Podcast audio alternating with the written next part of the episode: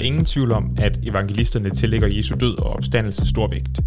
Den ene påskeuge fylder næsten lige så meget som de tre år af Jesu liv, der går forud. Men hvad fik Jesus egentlig tiden til at gå med, før han døde? Og er det overhovedet vigtigt?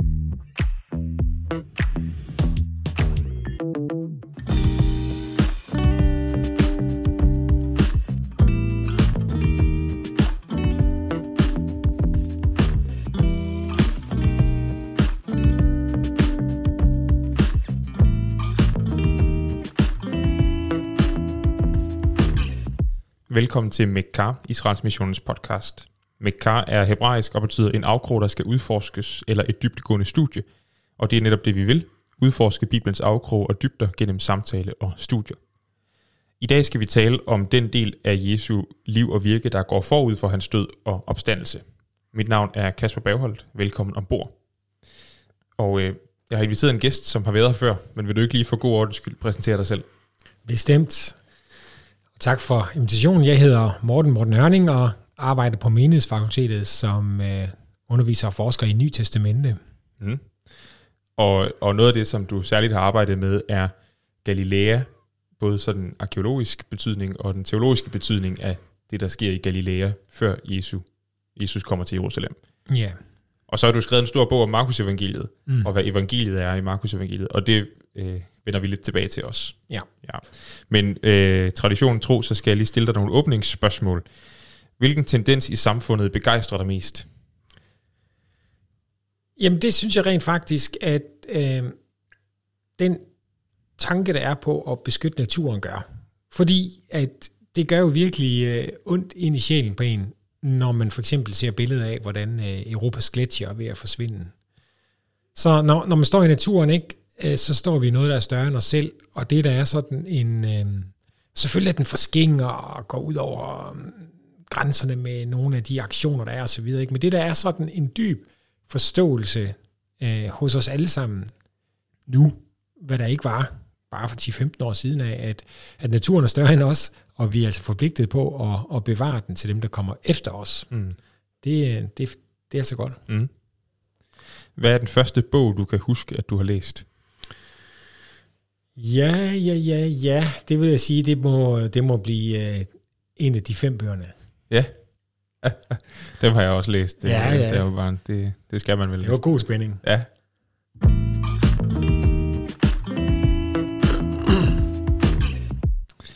Okay, og for lige at sætte rammen for det, vi skal snakke om i dag, så altså de synoptiske evangelier, altså Matthæus, Markus og Lukas, Øh, Øh, kan man jo sådan øh, rimelig groft dele op i, der er noget, der foregår i Galilea, og så er der noget, der foregår i Jerusalem. Og så er der øh, særligt i Lukas ligesom en, en, en passage, der handler om den vandring, Jesus er på mod Jerusalem. Men, men der er ligesom den her tydelige opdeling i ja, Jesu liv og virke, og Jesu død og opstandelse. Øh, og i den næste episode, der følger efter den her, der skal vi sætte fokus på forhold mellem Jesu død og Jesu opstandelse. Men spørgsmålet, vi skal beskæftige os med her, er altså, hvad har Jesu liv med hans død at gøre?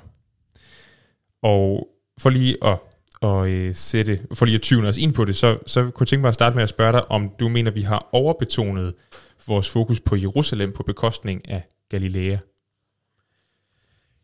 Ja, man kan sige, det, det er selvfølgelig et svært spørgsmål at, svare generelt på, fordi det vil jo afhænge mm. af, hvor vi svarer fra. Og, og der har nok i virkeligheden øh, været forskellige bølger, altså hvis bare vi tager øh, det 20. århundrede, ikke? Også det 21. århundrede, hvor, hvor man vil kunne forsvare lidt forskelligt på det. Men altså groft sagt, hvis man så siger, at den tradition, øh, vi tilhører, hvor man har et stærkt fokus på at, at forkynde Jesus og, at forkynde korset, øh, så har vi da helt sikkert, der er der helt sikkert øh, øh, sider af, af Galileas liv, øh, som man ikke øh, kommer tit omkring. Eller lad mig sige det på en anden måde øh, med at bruge et eksempel for en, som øh, var ærlig nok til at sige, at øh, det var et chok for ham at gå fra at være KFS-sekretær, hvor de tekster, han både valgte at forkynde over, dem, som han blev bedt øh, om at forkynde over, alle sammen centreret more less, øh, omkring det centrale, der sker i Jerusalem, og så til at blive sovnepræst, hvor vi jo i løbet af kirkeåret har øh, dusinvis af søndage, som foregår i Galilea. Mm det var han ærlig nok til at skrive om i en bog, at det var en, øh, det var en overraskelse for ham som, ja. øh, som han var nødt til at tage af notam. Mm-hmm. Når, når jeg tænker på det her, så tænker jeg særligt på sådan et, et berømt udsagn af en, der hedder Martin Kæler fra 1892, om at evangelierne er lidelsesberetninger med, udf- er, er lidelsesberetninger med udførlige indledninger. Mm. Og, og nogen har siden, sidenhen drejet det lidt og sagt lidelsesberetninger med lidt for lange indledninger. Mm. Øh, og, og, øh, og det tænker jeg, det vidner jo også om, at man har et, et, øh, et hvad skal man sige, et fokus, der, der er på Jerusalem, og så alt det andet bliver lidt ligegyldigt. Mm. Og det er, jo, det er jo rigtigt nok, at der er et øh, fortællemæssigt fokus mm. i Jerusalem. Som sagt, det, det fylder ret meget faktisk, i forhold til, hvor kort tid det er. Øhm, men, men det betyder ikke nødvendigvis, at det andet er ligegyldigt. Nej, nej, og det, det, det er også rigtigt nok, at, at der er et, et drive mod øh, Jerusalem, og, og en del af den her samtale vil også gå på at finde ud af, om, om vi kan håndtere at tale øh, flertydigt eller sammensat, sådan at vi lærer det være centrum, som er centrum, uden at ind i en, en polarisering. Mm. Og det er jo så det, der er øh, det ærgerlige ved det her. Det er, at øh, kirkelige traditioner og kirkelige praksiser øh, groft sagt enten bliver øh, guds, gudsrige kristendom eller korskristendom, hvor man ligesom vælger, hvad for et fokus er vigtigt, og for at få det betonet nok, øh, så laver man en polarisering til det andet. Og det kan man altså jagte det ikke, øh, ikke bare, hvad skal man sige, i kirkelig teologi og forkyndelse og praksis, men det kan man også øh, i den teologiske diskussion. Mm. Der, vil, øh, der vil man altså sagtens skulle finde sådan en spænding her, hvor de to poler ligesom står mod hinanden. Kan du, kan du give nogle konkrete eksempler på, at du havde det der med øh, at gå fra at være KFS-sekretær til at være sovnepræst, hvor nogle mm. af teksterne skifter, men er der, er der andre steder, hvor du tænker, det særligt kommer til udtryk, at, at vi måske har, har et fokus, der ligger meget det ene sted? Ja, altså, hvis, hvis nu vi tager sådan et, et, igen måske et lidt overordnet eksempel, øh, men som, som kan give os en god fornemmelse af, hvad der er på spil her, så øh, i det 20. århundrede var der en meget stor missionsiver, øh, som tog udgangspunkt i et stort missionsmøde, der var i Edinburgh i øh, 1910, som førte øh, til en stor missionsindsats og efterfølgende til dannelsen af kirkernes verdensråd. Hvis man så iagtager den teologiske udvikling op igennem kirkernes verdensråd, så var der igennem det 20. århundrede der et flyt fra en meget kristusbetonet forkyndelse, og så til en meget øh, verdensorienteret forkyndelse. Øh, så meget så, at øh, det kom til et brud, og, og, og til dannelsen af øh, Lausanne-bevægelsen 1974, hvor man med øh, Billy Graham og John Stott i spidsen dannede en ny alliance, som vil have det centrale øh, tilbage øh, på sporet, altså forkynd Kristus, til han kommer og bliver mottoet. Men lige så snart man havde hvad skal man sige, samlet folk omkring det, så udbrød der en diskussion om, men, men hvad med ansvaret for verden? Mm. Hvad med diakonien? Og øh, allerede i 1974 var det et, et meget stort debatpunkt, og John Stott, som var den teologiske bannerfører, han forsøgte alt magt at holde de her spændinger sammen. Og, og hvorfor var det en stor debat? Jamen det var det, fordi at på den ene side havde vi altså øh, de stærke, øh, stærke, skal vi sige, bibeltro, evangelikale, vestlige, hvide kirker, som havde al sikkerhed på plads i verden via sociale foranstaltninger osv., og, og som derfor måske øh, havde nemmere ved at reducere evangeliet til at forkynde det som øh, om Kristus øh, og syndernes forladelse. Og så på den anden side, så havde man så øh, folk fra den tredje verden, hvor den sociale uretfærdighed og de sociale øh, uretfærdige strukturer var helt oppe i øjenhøjde mm. på deres dagsorden, som altså ikke var uenige i den centrale forkyndelse af Jesus og syndernes tilgivelse ved ham, retfærdiggørelse, tro osv., men altså som sagde, kirken må adressere det, vi ser rundt omkring os. Så han forsøgte at holde sammen på det der i 1974, så det førte så til øh, de berømte paragrafer i Lausanne-deklarationen øh, 4 og 5, hvor 4 taler om nødvendigheden af at forkynde Kristus øh, til omvendelse, og 5 taler om øh, diakoni. Lige så snart det papir var færdigt, og kirkerne havde skrevet under, så kom det til en årtier, faktisk to årtier lang diskussion i Lausanne-bevægelsen. Øh, fordi man var ikke tilfreds med, at man skulle gå fra paragraf 4 til paragraf 5 for at få den her enhed samlet. Mm. Og det førte så til en masse ting frem og tilbage, øh, som til sidst så mundede ud i, at man fandt øh, en anden og mere sammensat måde at forholde sig til det her på, en mere integreret måde, hvor man altså, og for mig at se også rigtigt, fik integreret mere af den sammenhæng, som er i evangelierne selv, og som jo i og for sig er det, vi skal diskutere i dag, og det, vi skal finde ud af, om, om vi er enige om, nemlig at, at Jesu liv og Jesu død og Jesu opstandelse står integreret i en helhed. Og tager vi noget af det ud, øhm, så får vi et dysfunktionelt evangelium. Så er der et eller andet, der kommer til at mangle. Mm. Og samtidig med, at vi kan sige det, at der altså er den her kompleksitet, bredde og sammensathed i evangeliet, så kan vi altså også sige, at der er et centrum i det. Det er, ikke, det er ikke det, vi debatterer. Det er det så i nogle tilfælde, det var det jo så i kirkernes verdensråd, hvor, hvor evangeliet blev, evangeliets centrum blev udbyttet med, med fred i verden mm. og opgør med korruption og så videre.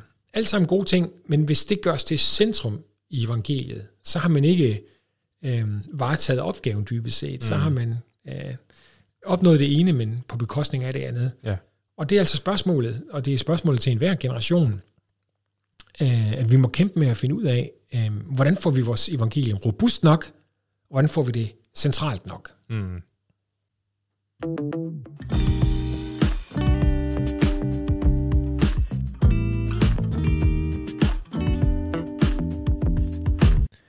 Og øh, inden vi så øh, dykker ned i nogle bibeltekster, så kunne jeg tænke mig at spørge dig, hvor, hvorfor det er vigtigt for dig, det her, eller hvordan du er blevet interesseret i, i det spørgsmål her.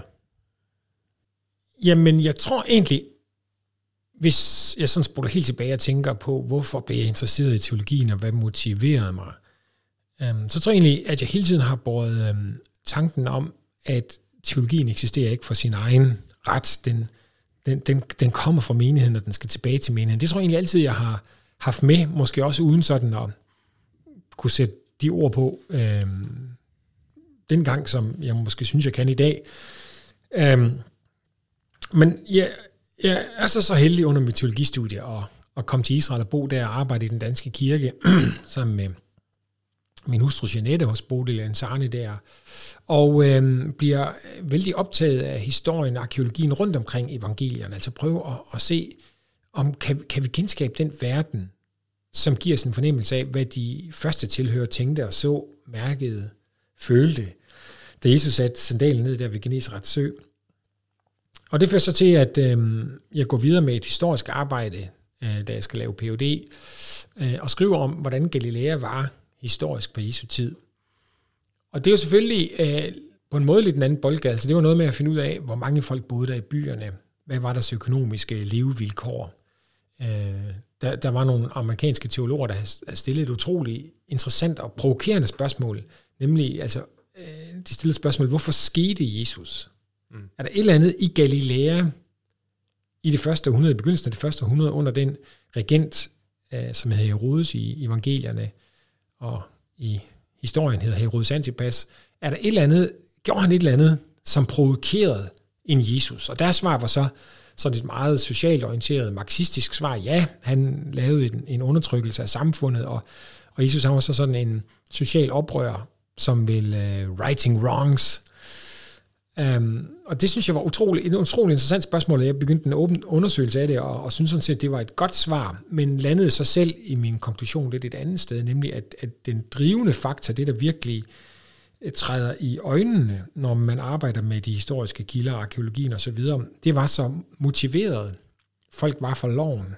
Der var ganske enkelt en vækkelse i den her periode. Så jøderne på tid var øh, så sirene retfærdige. De diskuterede lov, øh, og det er så det, som danner den, den måske vigtigste baggrund for, hvordan man forstod Jesus. Altså, her kommer en ny lovlærer. Hvad er det, han vil? Øh, hvad siger han i forhold til Moses? Og, og gør han ting, der giver et tegn om, at han kan være Messias. Mm. Og der bliver Galilea så ind i det, så at sige, evangeliets krybbe. Altså det der, Jesus bliver lagt ned i, øhm, og hvor det skal vise sig, om han kan kvalificere til at være en messias-kandidat. Altså hele Galilea-delen er for en jøde på Jesu tid afgørende for, om Jesus, når han så ankommer til Jerusalem, hvor det er, man kan blive messias. Altså man kan kun blive messias i Jerusalem. Men for at ankomme der som en kandidat for ud og klare kottet, til at line op i rækken af dem, som vil gå ind via oliebjerget i Jerusalem, så er han nødt til at kvalificere sig. Han er nødt til at handle, handle på en måde, øhm, som ringer de kendetegn, der er for Messias ifølge profetierne. Og derfor så bliver Galilea jo så altså evangelisk krybe, kan man sige, mm. og, og, og dermed også utroligt teologisk interessant. Ja, ja så, så, så Jesus kom ikke bare for at dø, han kom også for at være Messias, og for at være Messias, så, så skulle han gøre det, en Messias skulle gøre. Ja, og der rammer vi jo virkelig noget interessant, ikke? Fordi, altså, hvor er det lige nuagtigt, der står i det gamle testamente, at Messias skal dø? Mm-hmm. Se, det gør det, hvis vi regner uh, Esajas 53 for at være et messiansk sted. Og det gør vi. Um, der står ikke Messias-begrebet. Um, men Herrens tjener tales om som salvet, øh, og det har været kirkens tradition, og det er også Nytestamentets tradition, selvom at der bruges mange andre gamle testamentlige tekster til at tolke Jesus som Messias i Nytestamentet, så er det en af dem, øh, som bruges til at tolke Jesus som Messias med. Så det står der. Og det er klart, at det sted har man så i den øh, vesterlandske reformatoriske tradition ligesom gjort til hovedpunktet for vores mm. forståelse af Messias. Men der står altså meget andet om Messias i det gamle mm. testamente. Og for en, en jøde på Jesu tid, øhm, der har man, jeg, jeg er ikke engang sikker på, om man kommer i tanke om Isaias 53 som øh, det første sted. Der vil være andre ting, man har tænkt på. Endda også i Isaias, som for eksempel, at han skal samle folket. Han skal stå som øh, et banner eller en plakat for folket. Så et af de kendetegn, man vil holde øje med som jøde på Jesu tid, for at se, om en person kunne kvalificere sig til at være en messias-kandidat, der kunne line op på, på kampen der på Oliebjerget. Det vil altså være, om der er en, en, en gruppe af folk efter ham. Mm. Fordi det han skal, han skal samle de fordrevne. Øhm, og der kan man så egentlig, egentlig bare øh, fortsætte der, ikke? og sige, at... Øhm, og og, nu, og nu, nu er vi sådan set der, hvor vi skal være i forhold til at forstå, hvorfor Galilea er vigtig. Mm. Jamen det er fordi, en, en messias kan ikke komme dumpende ned fra himlen til Jerusalem. Han skal rent faktisk gå ind i en bevægelse, øh, som er beskrevet i løfterne, og som så kulminerer i Jerusalem. Ja. Mm, det er spændende. Og skal vi ikke bare kaste os ud i det og, øh, og, og dykke ned i, hvad, hvad er det så Jesus har gang i i Galilea? Hvad, øh, og, hvad, og hvad fortæller det os om evangeliet, om, mm. om det budskab, han bringer? Ja. Og øh, det, er jo, det er jo fantastisk, og vi har jo så vores, øh, vores fire evangelier at forholde os til, og hvis vi i dag sige, at vi, vi, vi bruger Markus evangeliet som vores udgangspunkter, så kan vi jo lave alle de flugter, vi vil derfra. Ikke? Så er det jo det er utroligt pakket og sammensat, ikke? og man har jo fra første vers fornemmelsen af, at Markus har, øh, har travlt med at få sagt, hvad han vil sige om Jesus. Altså, øh, det er ikke bare tid, der skal gå, inden vi så kommer til Jerusalem som det der berømte udsagn af Martin Kæler giver fornemmelse af, ikke? også det er, at der er lige lidt forår, inden vi så kan komme til det, det egentlig handler om. Vel, det er virkelig noget, som er dybt indlejret. Og det er det også, hvis man sætter sig ned og læser Markus Evangeliet sådan med, med, med fortællerteknikker. Altså man kan selvfølgelig spørge, hvor mange, hvor, hvor mange øh, fortælleteknikker var i brug i antikken osv. Der er en debat der, ikke? Men, men jeg synes i hvert fald, det er, det er en rimelig måde at tænke, at når noget bliver vigtigt senere, så vi kan se, at det her det, det er en vigtig pointe for forfatteren eller for Markus. Og så vi kan se, at det er noget, der er talt om før. Mm. Så skabes der en eller anden forbindelse. Og øhm, hvis man skulle øhm, hvis man skulle prøve at, al, altså, at, at tegne, tegne en hovedlinje, så kunne vi måske tale om, om, øhm, om tre G'er, som er vigtige i, i Galilea.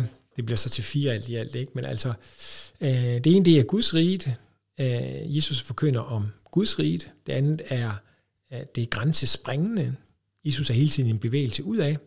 Og til sidst, øh, Jesus er genvævende. Altså det, som er gået i stykker, adresserer han så. Mm. Så Guds rige, grænsespringningen og, og genvævningen, tænker jeg, øh, er tre af de spor, Markus øh, bygger op rundt omkring Jesu virke. Mm. Og altså, hvor, hvor kommer det særligt til udtryk henne? Øh, eller øh, hvad, hvad er det for nogle passager, der, der, øh, ja. der vidner om det? Ja, Markus Evangelium er det her evangelium, som, som er lidt specielt ved ikke at have en barndomsberetning. Det er ikke ligesom sådan en, en lang instruktion, det går bare lige på og hårdt. Og øhm, efter det første vers, hvor han har sagt, at det skal handle om evangeliet, får vi så at vide, at det evangelium er defineret af Esajas. Så der rykker vi jo så med Markus tilbage til den bog i det gamle testamente, som er den bog, man har øh, fundet flest eksemplarer af øh, fra anden tempels tids jødedom. Det er for eksempel den, der er flest eksemplarer af i, i Qumran. Øhm, og det er den, der citeres flest ved andre skrifter, som er bevaret andre steder hen. Så Esajas-bogen var en all-time favorite. Ikke bare for os, men det var den altså også på det her tidspunkt. Og det er mm. selvfølgelig fordi, at Esajas-bogen øhm, er så løfterig. Den taler meget tydeligt om, hvad der skal ske ved endetiden, og hvordan Gud vil gribe ind via sin tjenere. Så det har vi ligesom fået at vide, og, og når vi har fået det at vide og fået kvalificeret, at Jesus altså er en kandidat til at gå ind i det her ved, at han bliver døbt, modtager ånden osv., jamen så med det samme får vi et resumé af, hvad det så er, Jesus vil sige, hvad der er hovedpointen i kapitel 1, vers 14-15, som kommer til at stå som både en, defini- en definition af, hvad evangeliet er, men også som en overskrift over resten. Altså der er, der er ikke noget i Markus evangeliet herfra, som ikke har med de her to vers at gøre. Mm. Øh, nemlig hvor vi læser, at efter han blev sat i fængsel, så kom han til Galilea og prædikede Guds evangelium, og sagde, at tiden er inde, Guds rige er kommet nær omvendt jer tro på evangeliet. Så altså Guds rige er overskriften. Mm.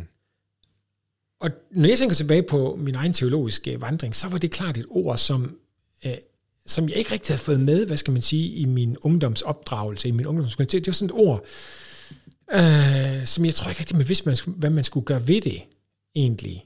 Og det er et, jeg, jeg husker, jeg har arbejdet øh, med og prøvet at finde ud af, hvad er det for noget, og har Guds rige noget med kirken at gøre, og så finder man ud af, nej, det går ikke, øh, fordi det, det er det katolske synspunkt, og jamen, er Guds rige så sådan en eller anden dynamisk kraft øh, i verden?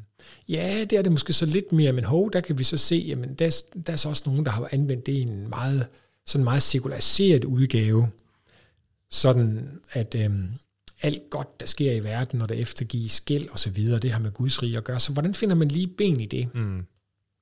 Og der er jeg faktisk ind på at tænke, øhm, jeg forsøger at tænke, øhm, altså, meget mere, altså på en måde meget mere nedtonet, men håber jeg egentlig også på en måde meget mere øh, kernebibelsk om det. Altså, Guds rige er, når Gud vender tilbage og regerer som konge med retfærdighed, med fred, med noget, med miskundhed. Altså alt det, vi længes efter, alt det, verden længes efter. Det er det, der er i Guds rige, når Gud vender tilbage. Og det er mm. det, der beskrives i Esajas, hvor der tales til folket, som har mistet alt, der sidder i fangeskaber. Jerusalem ligger i ruiner. Så beskrives der, øh, hvordan Gud vil komme tilbage gennem ørkenen og sætte sig på tronen i Sion i Jerusalem, og begynde at reagere med retfærdighed. Og i en verden som den vi er nu ikke, altså hvor vi har nok af despoter og tyranner, der med deres magt øhm, fuldstændig kan smadre et land og menneskers liv og skæbne, så kan vi måske fornemme, hvad det betyder, mm. hvis man har et Guds rige, hvor retfærdigheden råder. Og, altså, og i den bibelske verden, så er det jo altså så og, og vende tilbage til urtilstanden, altså sådan som tingene var oprindeligt. Det er det, der ligger i Guds rige. Så det er ikke et eller andet øh, magisk, det er heller ikke et eller andet særbegreb øh, for nogle særlige, der vil være aktivistiske i en eller anden forstand. Altså det er simpelthen det, det handler om. Mm. Så det, det er det første G, du siger, der er i Markus Evangeliet. Det andet G, det er så det grænsespringende. Ja. Og det her, hvor, øh, hvor Jesus går fra at være øh, populær til at blive en blanding af populær, populær og, og upopulær. Mm. Fordi vi kan jo vi kan med det samme afkode, at da Jesus begynder at forkynde Guds rige, så ved folk omkring ham godt, hvad det er. Ikke? Altså det er noget, der tiltrækker. Man ved godt, at Guds rige, det er, når Gud kommer tilbage og sætter sig på tronen, og det er det, man ønsker. Men spørgsmålet er jo så, hvem der skal være inde, og hvem der skal være ude. Mm.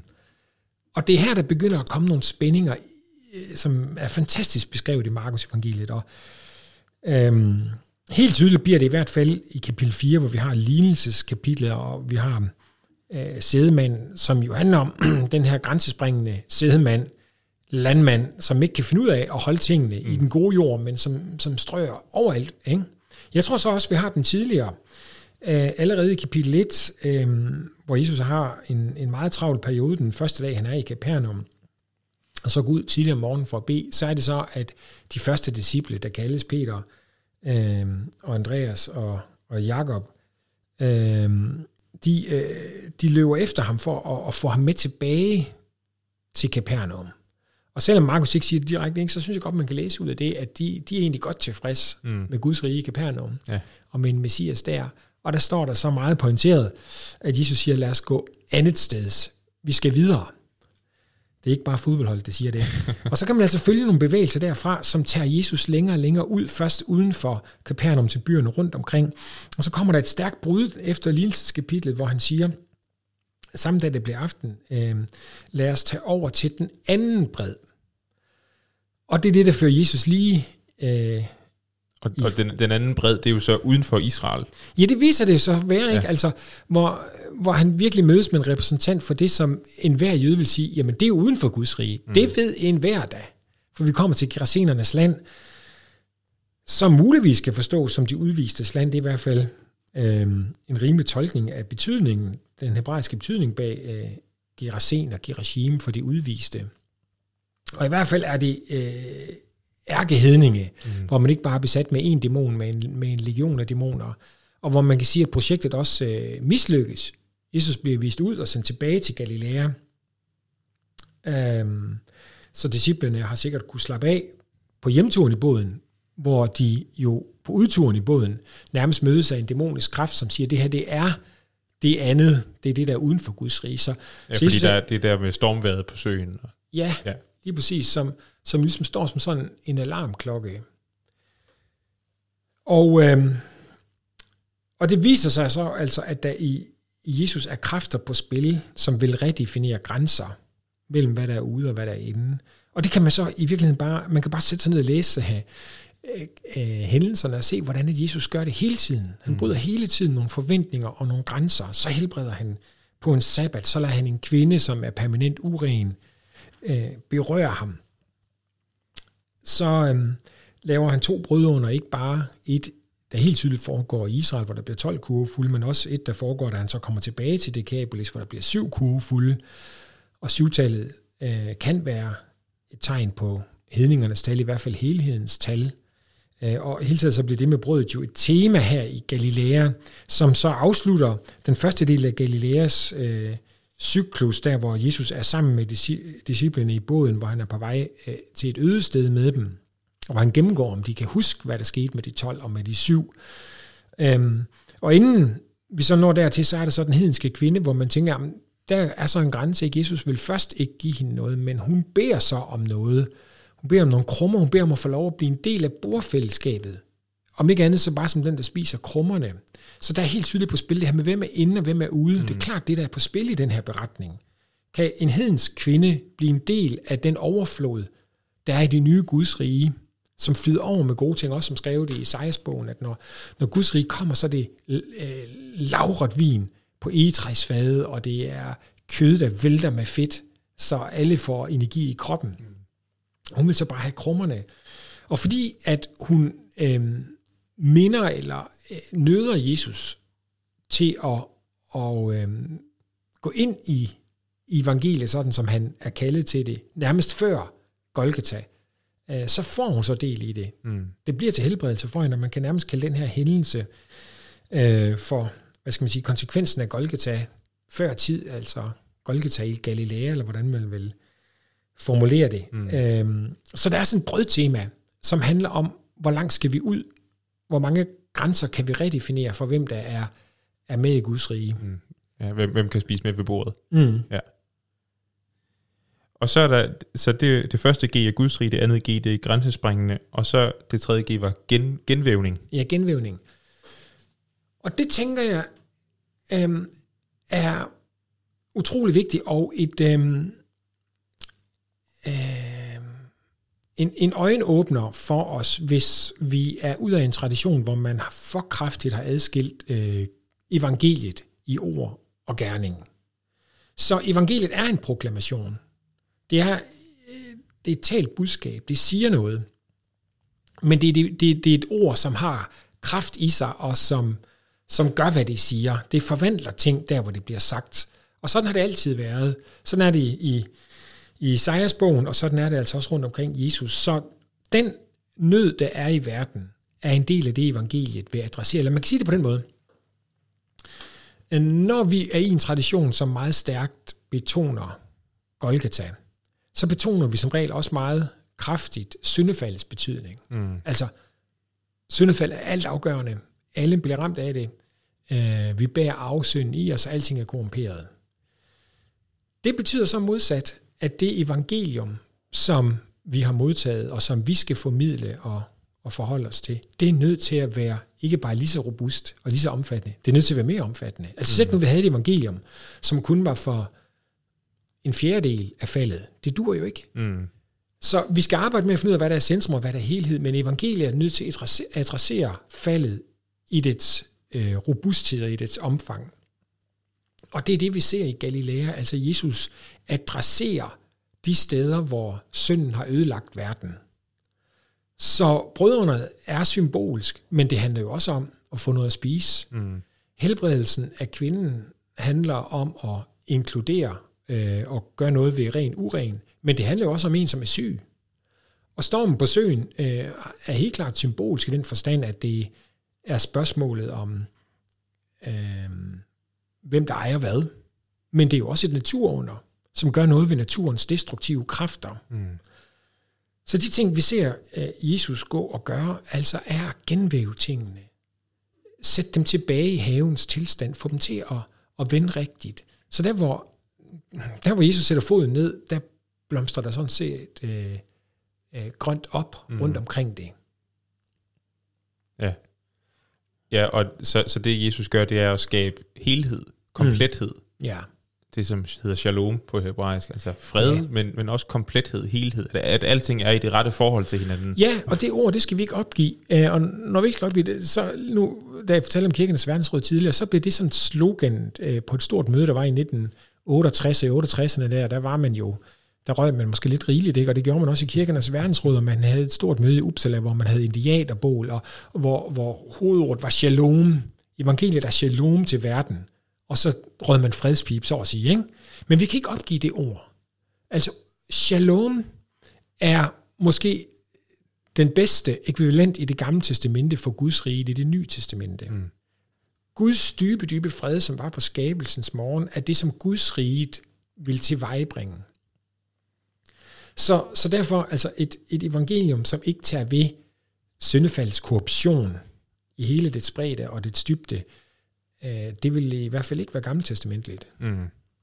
Ja, og spørgsmålet er, om det så overhovedet ville være bibelsk. Ja, det ville ja. nok være spørgsmålet, om det ja. ville være, ja. Øh, I, øh, I slutningen af, af Markus 7, der øh, har Jesus gjort en masse under, og så, så spørger folk, øh, hvem er dog han? Han har gjort alting vel. Ja. han har gjort alting godt. Ja. Det, det tænker jeg, det er også sådan et... Øh, hvad skal man sige, det, det ringer nogle klokker, fordi hvem er, det, hvem, er det, der, hvem er det, der gør gode ting? Det er Gud. Ja. Og, og hvornår er det, han har sagt, at alting er godt? Det er jo på skabelsens morgen. Ja, det, det er bare øh, en, et, et godt sted lige at, minde om. Ikke? Mm. Og øh, jeg husker, da vi var i Israel der, første gang og gik rundt på gaden og forsøgte at samle lidt, lidt ord til os. Ikke? Så en af, en af de ting, man tit hører på gaden, det er, det er tof med ord. Det, det er mega godt, det er skide godt. Så tuf med 8, det er sådan et, et slang for at sige, at alting er godt. Og det er faktisk det, der står i, i første Mosebog kapitel 1, da, da Gud er færdig på den syvende dag, så siger han, at det er tof med 8, og det som i den gamle bibel var oversat med så godt, det er perfekt, det er ligesom det skal være. Mm. Og det er den her tof med 8 tilstand, øhm, som hedningerne tager frem og siger, jamen hov, altså hvis vi vender tilbage til skabelsens morgen, så var selv det skæld, hvor vi var udladt, ophævet, så var der, så var der kun godt, så var der mm. kun Gud og mennesker. Ja, så, så for lige at opsummere dine tre G'er, det Jesus har gang i i Galilea, det er øh, noget med Guds rige, det er noget grænsesprængende, og det er noget genvævende. Ja. ja. Det, er, det, det er Galileas evangelium, kan man sige. Ja, det kan man sige. Og så bare for at øh, spise vores egen opskrift eller vores egen kost, ikke? så kan vi godt smide et fjerde på. Det synes jeg også, vi skal, altså, og, og tale om Golgata. Mm. Fordi det, altså, så langt her vil mange, også mange på Jesu tid sikkert være med. Altså der, hvor det, det store brud, den store overraskelse ligger. også for disciplene, og som Markus jo er meget tydelig omkring, det er, at epicentret for verdens genfødelse til Guds riget gennem grænsespringende og genvævning, viser sig så at være Golgata. Mm. Viser sig at være korset. Altså, Guds riget har en konge, det skal det have, og den konge øh, er Markus meget tydelig med at fortælle os, øh, hænger på korset. Mm. Og det kan man ikke helt mærke på øh, i den danske måde at oversætte Guds rige på. Øhm, øh, vi siger jo ikke Guds kongerige i vores danske måde at oversætte på. Det gør man så rent faktisk på engelsk. Der siger man Kingdom of God, og det er på en måde en tydelig oversættelse af det græske. Altså øh, på, på græsk så er det Basileia totiu, og øh, konge på græsk det er så Basileus. Så der er sådan en tydelig ordspil mellem Basileia og Basileus. Og det var faktisk en overraskelse for mig, første gang jeg satte mig ned og arbejdede med det her, øh, sådan på tværs af Markus evangeliet, og se, hvordan at, hvis man laver en simpel søgning på de to ord, så er der en eksplosion i kapitel 15 i Markus evangeliet, når vi når til Golgata. Mm. Så det Basileia, det er Guds kongerige, der forberedes her i Galilea, hænger intimt og nøje sammen med den konge, som hænger på korset. Og det er den sammenhæng, Markus arbejder fra først til sidst med at få os til at indse, at, øh, at, at, at Jesus er Guds messias, ifølge alt, hvad der lå det gamle testamente, og shalom og så videre.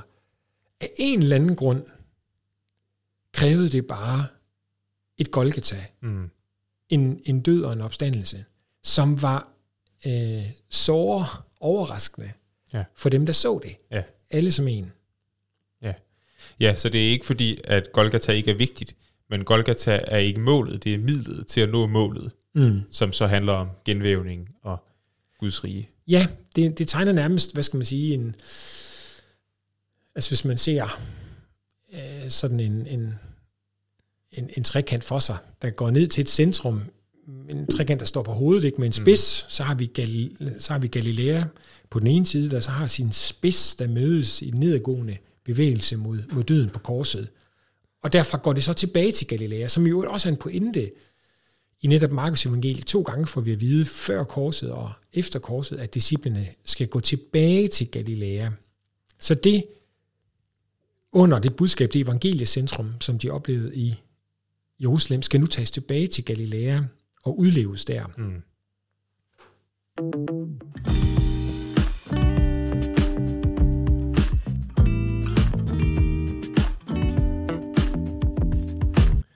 inden vi slutter helt, så kunne jeg tænke mig, at du lige sætter nogle flere ord på, hvad det så, altså hvad betyder det her for os? Hvad betyder det for vores teologi, for vores forståelse af evangeliet, og for vores forståelse af, hvem Gud er? Altså jeg tror, at vi i enhver generation, øh, som kristne, og som menigheder, som kirke, bliver nødt til at, at arbejde med de her helt centrale spørgsmål. Altså vi bliver, fordi altså den måde, vi står i evangeliet på, er jo utrolig praksisomsættende ind i en kirkes budget. Altså hvis man ønsker at være en evangelisk kirke, øhm, så vil man designe sit, sin årlige indkomst, dele den ud efter den måde, man så mener, man lever mest evangelisk på. Mm. Så hvordan skal man, hvad, hvad bliver de ansættelser, man laver? Så man ansætter en præst til at forkynde ordet, men hvad er det næste, man ansætter? Er det en dikon, en, en missionær, en børnemedarbejder osv.? Og hvis vi bare tænker på vores eget liv, hvad er det, vi prioriterer?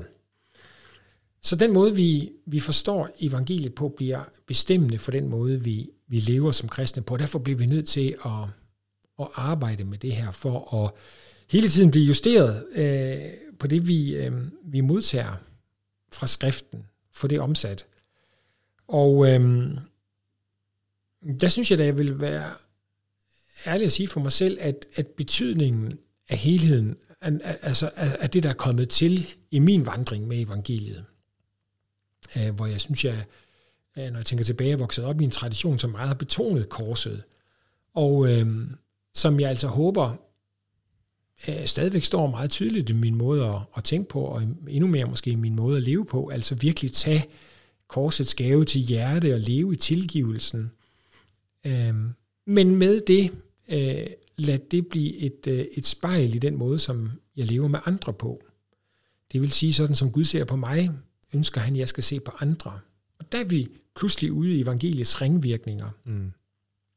Hvad betydning får det på den måde, jeg lever på min vej på? Hvad betydning får det for den måde, jeg, jeg giver til arbejde, Guds rige arbejde på, eller bare problemer i verden og så videre. Og der er jo ikke, altså, der, der, er ingen, øh, der er ingen genvej her. Det er bare noget, vi bliver nødt til at arbejde med. Jeg, jeg plejer at sige, altså, hvis, altså den bedste måde, jeg synes, jeg kan ligesom tegne et billede for mig selv på og, og forsøge at holde det sammen på, det er egentlig at bruge korset. Korsets diagonaler. Og så sige, det vi har brug for, det er sådan et godt protestantisk kors, der står solidt i jorden. Mm. Og øh, hele vejen fra Gud til os er udskilleret af den lodrette bjælke.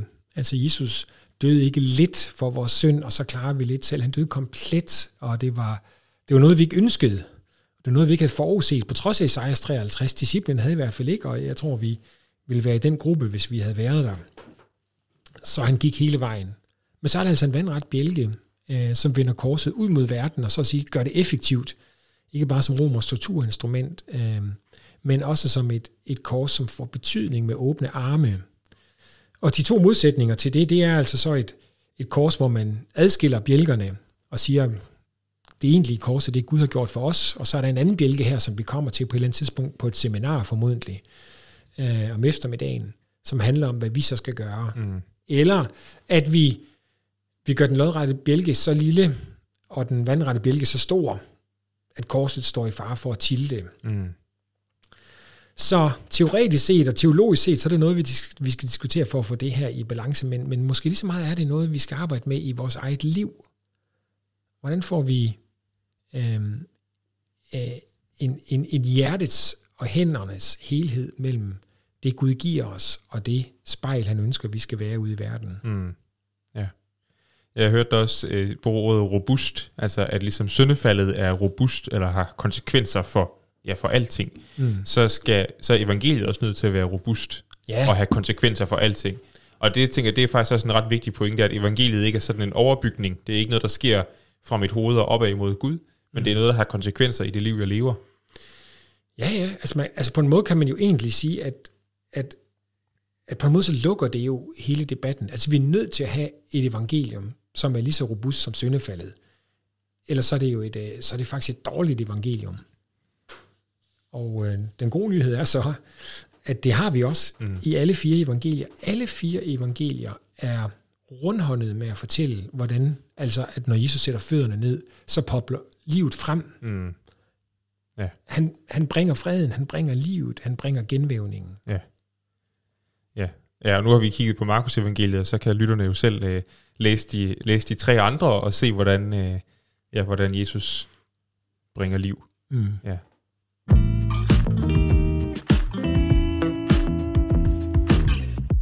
Kan du, øh, kan du opsummere, hvad de vigtigste pointer er? Det vi har forsøgt at, se på her, det er, hvordan at Markus øh, på en meget robust og hel måde øh, i scene sætter Jesus som Messias ud fra det gamle testamentes mange beskrivelser af Messias, som den, der bringer Guds rige, som bringer os tilbage til der, hvor vi egentlig gerne vil være, hvor Gud regerer i retfærdighed og med fred til følge. Og så sætter han os på en rejse, som helt tydeligt har et centrum, et mål, den skal et sted hen, som ingen ønsker, og som Jesus endda selv til sidst bliver så meget i tvivl om, man spørger, er der en anden udvej? Mm. Men det Guds rige, som Jesus kom for at oprette, det har kongen på korset øh, som sit centrum. Ud fra det, så springer der nyt liv i opstandelsen, og en vej tilbage til Galilea, hvor hvor vi skal møde Jesus, øh, den opstandende og korsvæstet. Han er både og. Han er øh, begge dele på en og samme gang. Mm. Og det er det, vi kaldes til at være kristne, der både lever i Galilea og Jerusalem øh, på en og samme gang. Tak for det, og tak fordi du har lyst til at være med i øh, den her episode. Selv tak. I næste episode vender vi os mod Jerusalem, ligesom Jesus gør. Jerusalem, stedet hvor Jesus dør. Men også stedet, hvor han opstår igen. Og hvad er egentlig forholdet mellem Jesu død og opstandelse? Har vi en tendens til at glemme eller nedtone opstandelsen? Det tager vi op i næste episode. Tak fordi I lyttede med.